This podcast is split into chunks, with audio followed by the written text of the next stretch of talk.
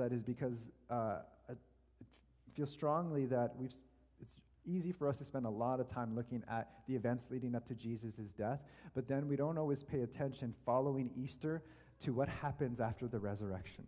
After people, his disciples, encounter the risen Lord, what happens to them? How do they change? And so we've been looking over the, at that over the past few weeks. On Easter Sunday, we looked at Mary.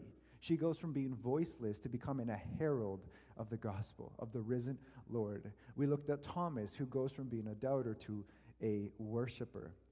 Nick came uh, uh, by a couple weeks ago, and he talked about how the brokenhearted become people who are filled with joy. And today, we're going to look at how the fearful become courageous. How the fearful become courageous. Now, Acts chapter 4, we're going to read from verses 1 through 22. And this is what it says The priest and the captain of the temple guard and the Sadducees came up to Peter and John while they were speaking to the people. They were greatly disturbed because the apostles were teaching the people, proclaiming in Jesus the resurrection of the dead. They seized Peter and John, and because it was evening, they put, in, they put them in jail until the next day. But many who heard the message believed. So the number of men who believed grew to about 5,000. The next day, the rulers and elders and the teachers of the law met in Jerusalem. Annas the high priest was there, so were Caiaphas, John, Alexander, and others of the high priest family. They had Peter and John brought before them and began to question them. By what power or what name did you do this? Then Peter, filled with the Holy Spirit, said to them, Rulers and elders of the people, if we're being called to account today for an act of kindness shown to a man who was lame and are being asked, How was he healed? then know this you and all the people of Israel. It is by the name of Jesus Christ of Nazareth, whom you crucified, but whom God raised from the dead, that this man stands before you healed. Jesus is the, the stone you builders rejected, which has become the cornerstone. Salvation is found in no one else, for there is no other name under heaven given to mankind by which we must be saved. When they saw the courage of Peter and John and realized that they were unschooled, ordinary men, they were astonished and they took note that these men had been with Jesus. But since they could see that the man had been healed, standing there with them, there was nothing they could say. So they ordered them to withdraw to the, uh, from the Sanhedrin and then conferred together. What are we going to do with these men? They asked everyone living in Jerusalem. They asked, Everyone living in Jerusalem knows they have performed a notable sign, and we cannot deny it. But to stop this thing from spreading any further among the people, we must warn them to speak no longer to anyone in this name.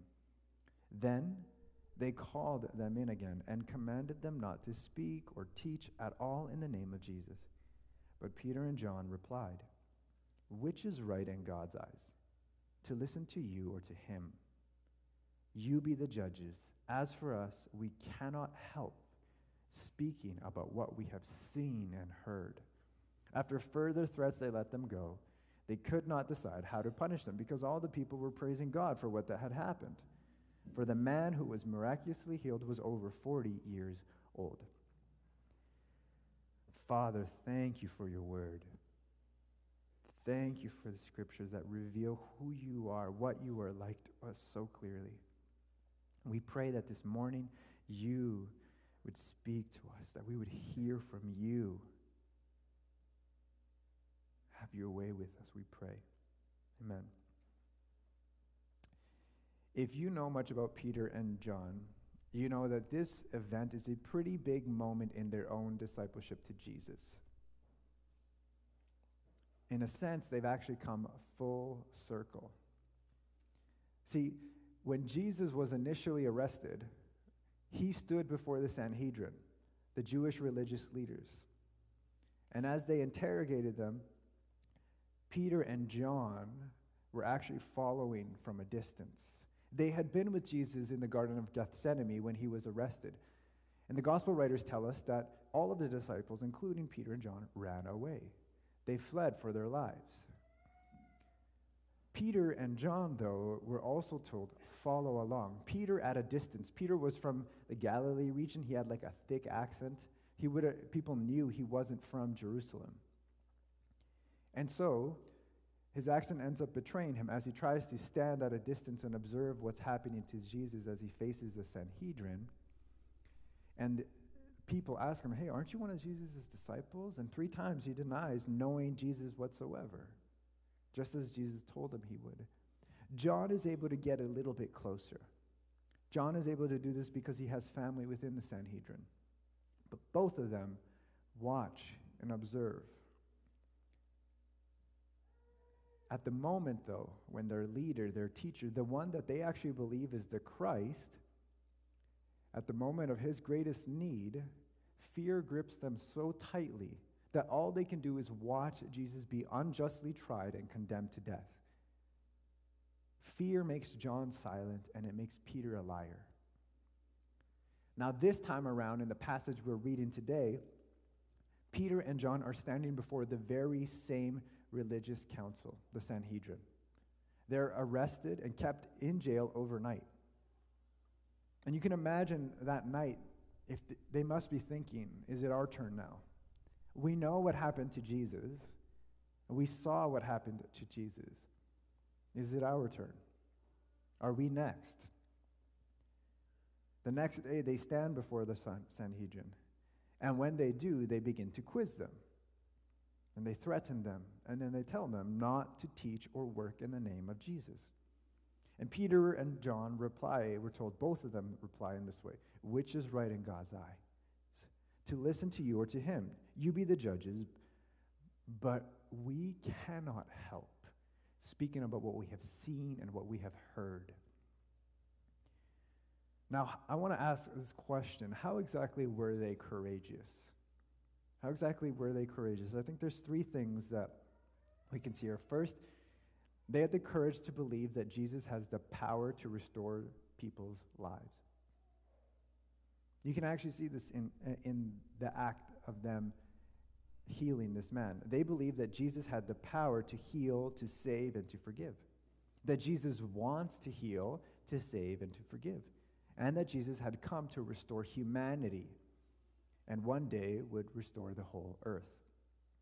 And because of that, when they saw this man, this man that they healed, they was sitting at the entrance of the temple, the temple gate they called it. And every day he had people help carry him and place him there in front of the temple gate he wasn't able to walk, so he would beg and ask for money for people from, who would walk by.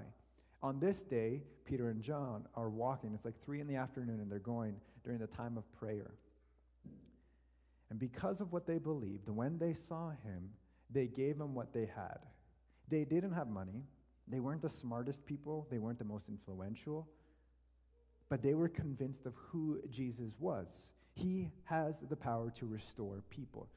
He has the power to heal our wounds, the wounds people have inflicted upon us, the wounds we've inflicted upon ourselves, the things that we struggle with. He has the power to forgive, He has the power to save. And I wonder if you and I, if we've lost sight of that, that we've lost sight of Jesus' desire to restore us, His people, our marriages, our families, do we live as if Jesus truly has that desire in our lives? When you go to work, when you come home, when you're walking through our city, when you're are you walking with this awareness that Jesus desires to restore your neighbors and your coworkers? The first century was full of poverty, suffering, illness, injustice. And in this place, the disciples had this courage to believe that Jesus had the power to restore bodies, relationships, souls, that he had that authority. Second, they had courage to stand firm in the truth. The Sanhedrin asked them, By what power and in whose name did you do this? By what power and whose name? And we're told that Peter is filled with the Holy Spirit, and he says, Look, if we're being called to account for what we've done, this act of kindness shown to this man, let it be known that it is by Jesus Christ of Nazareth.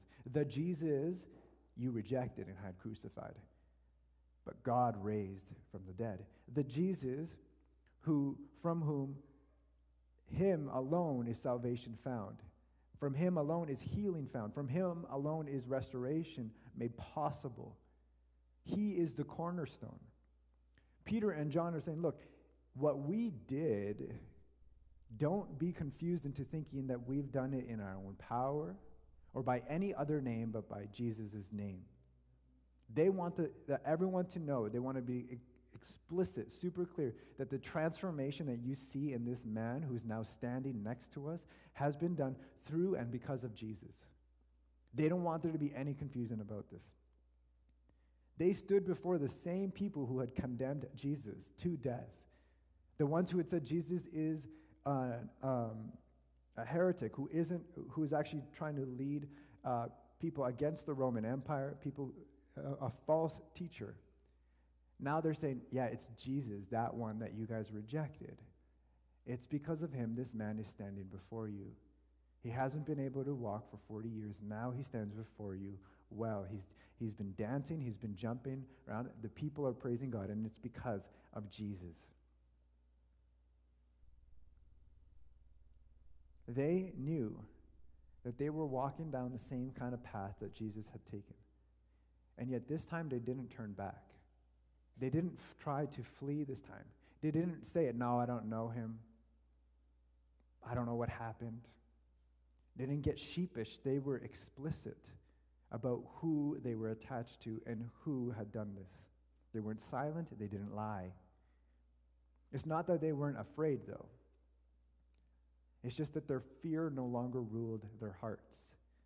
You know what I'm talking about? When sometimes you have to speak to someone and you are so nervous, but you know you have to do it. So your body's trembling. You're trembling, but you know you have to do it. You're still afraid. But courage enables you to go and do it. Their fear no longer ruled their, heart, their hearts. And in spite of the cost, in spite of the risk, they refused to deny who Jesus is and what he had done. Now, when the Sanhedrin see this courage, the courage of Peter and John, they realize that they're unschooled men, ordinary men. In the Greek, it's this word idiotas. It's like, it's where we get idiot from unschooled, ordinary men, but men who had been with Jesus, they were astonished. They didn't have a special training. They had been with Jesus. Their training really just came as they kept company with Jesus and became like him. And they did what Jesus asked him them to do. There was nothing they could say to rebut the claims, their claims, because the man was standing right next to them as they said it. They couldn't deny that transformation had taken place. The same kind of thing happens when people you and I know, including ourselves, we come to Jesus, we experience healing, transformation. And those who doubt or flat out reject Jesus' claims, they're unable to deny that transformation that happens in his disciples. It causes people to wonder and ask, How? What happened to you?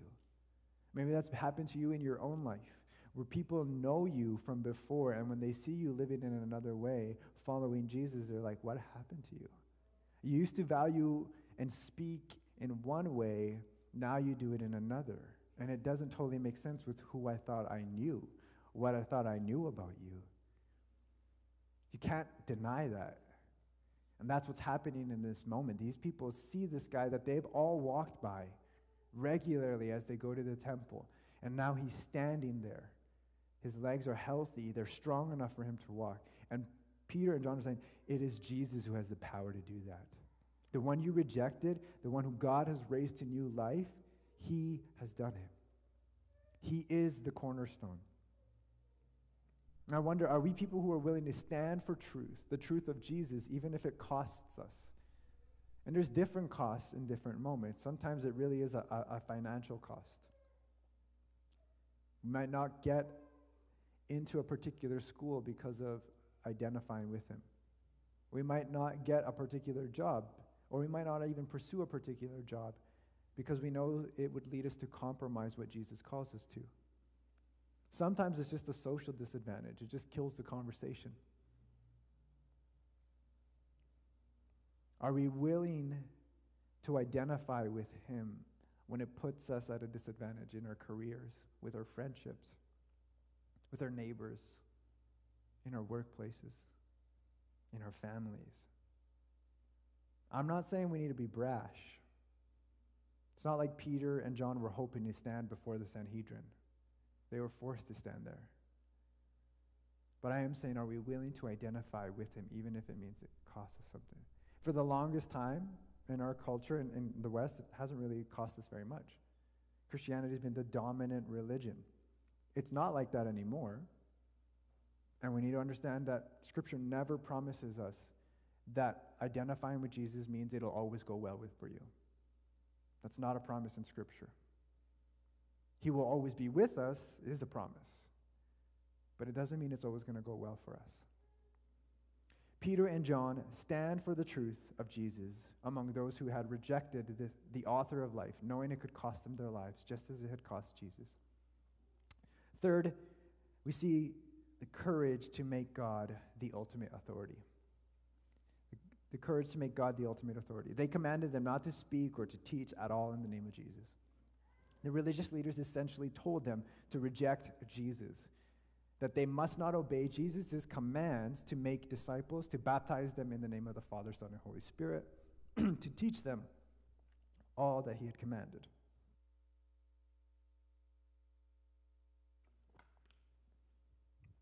They told them not to speak about what God had done in their own lives, what they had witnessed Jesus do in others, what Jesus taught.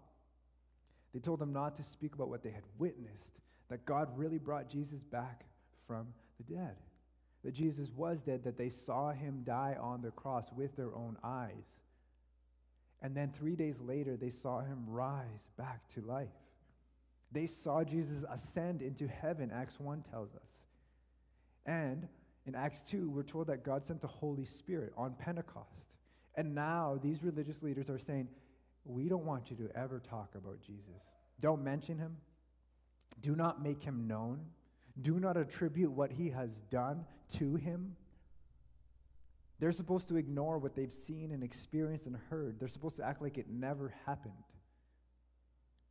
And so, of course, they say, We can't help speaking about what we have seen and heard. We can't. You're asking us to live in denial of what has happened, this event, the death and resurrection of Jesus. Peter and John stood before those who were supposed to represent God, the ultimate authority, and yet these ones are the ones who are calling them not to obey what God calls them to do. They're standing before a religious system that had rejected the author of life the one who is truth himself. They needed courage to speak the truth, to not get discouraged and hopeless. John and Peter had the courage to stand before these religious powers and say that their ultimate allegiance actually goes to God. And I wonder if we can do that. If we can make him the ultimate authority. You see, one of the key differences in the first century to today is that in the first century, in this time, the way people made decisions and who people considered was the group. It wasn't the individual. It was what was best for the group. And in this context, the, the Sanhedrin are trying to do something they believe is what's best based on what they have interpreted to be true. Now they're mistaken, they're wrong, they've rejected Jesus, but they're saying, do not go and speak about Jesus anymore.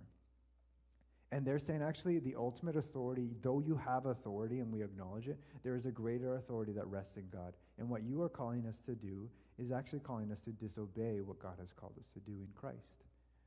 Our challenge is not the group. Our challenge is the individual. In our time, it is the individual who has ultimate authority, you yourself. In either case, we are called to make God the ultimate authority. That He is the one that we obey, He is the one that we submit to.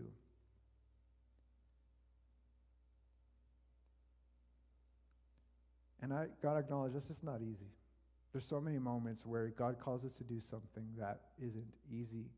It's actually really, really scary. We feel afraid because we don't know what will happen. We don't know how that person will react. The Lord calls us to share something, to confess something, to give some of our money away that we actually were hoping to use for something else. All of those different promptings are scary for different reasons. But if we believe that Jesus really is the ultimate authority, then we have to do it despite our own fears. Now, how did they become so courageous? How did they ha- go from how they reacted when Jesus is arrested to how they responded when they themselves were? Well, I think there's three things that we can highlight. First, they saw Jesus crucified and God brought him back to life. They saw Jesus die, they saw him crucified, and they saw him raised to new life. And it changed things. they were witnesses to it. They saw it themselves, the apostles, and it vindicated all that Jesus claimed to do and be. Luke 24 says,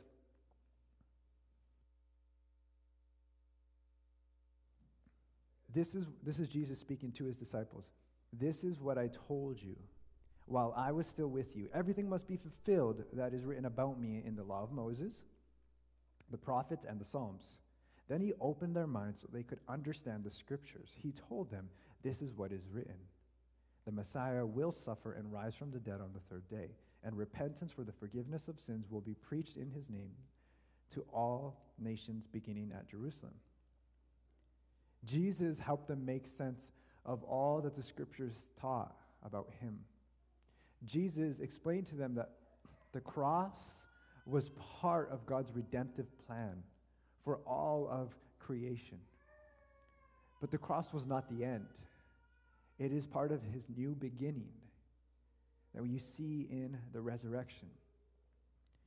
And the resurrection was this vindication of everything Jesus claimed to do and be. Secondly, they believed that Jesus really had all authority on heaven and earth. Some of you have memorized Matthew 28, the very end of it, because it's known as the Great Commission. But I think it's easy to miss verse 18. Jesus says to them, All authority in heaven and earth has been given to me. All authority on heaven and earth has been given to me. The reason all authority on heaven and earth has been given to Jesus is because Jesus willingly trusted and obeyed his heavenly Father and the plan that he had for him. And it meant going to the cross. Jesus lived the life that God meant for humanity to live, that Jesus faithfully lived it. And Jesus, through his sacrificial death, paid the price that all of us owed for the debt that we, uh, that we incurred through our sin. And God raised him to new life. And because of that, he has authority over the seen and the unseen. All authority has been uh, on heaven and earth has been given to me. Therefore, go. The, we go out because he has the ultimate authority.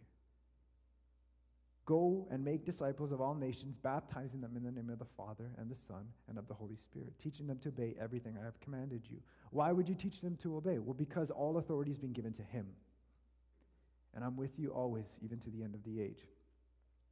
This authority was confirmed when Jesus ascended to heaven in Acts 1. Now he is seated at the right hand of the Father. When the Bible talks about that, it means he is equal in authority to God the Father.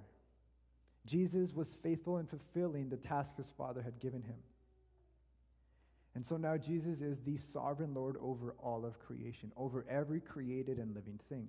The disciples believed this that Jesus died and rose again, vindicating all that he claimed to be, that Jesus had all authority on heaven and earth. And third, the disciples had received the Holy Spirit. Acts 2 tells us on Pentecost, everyone was filled with the Holy Spirit. Everyone was filled with the Holy Spirit. And this was the same Spirit that raised Jesus to new life. There's a couple passages I, want to read to you. One is from Luke uh, 12. You're only going to see uh, verses 11 and 12. I'm just going to read to you a little bit before that. there won't be a slide for that says this Jesus is speaking to his disciples I tell you, my friends, don't be afraid of those who kill the body and after that can do no more. But I will show you whom you should fear. Fear him who, after your body has been killed, has authority to throw you into hell. Yes, I tell you, fear him. Are not five sparrows sold for two pennies? Yet not one of them is forgotten by God. Indeed, the very hairs of your head are all numbered. Don't be afraid, you are worth more than many sparrows. Then verse 11 reads When you are brought before synagogues, rulers, and authorities, do not worry about how you will defend yourselves or what you will say, for the Holy Spirit will teach you at that time what you should say. Peter and John, in their moment where they stand before the Sanhedrin, are experiencing Jesus' words fulfilled. That the Spirit of God had been given to them. Now they actually have the ability to say what God wants them to say in that moment. They were given courage.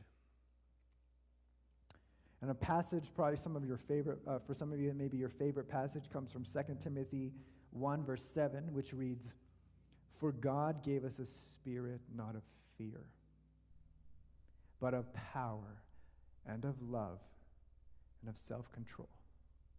Love, power, and self control. God hasn't given us a spirit of fear.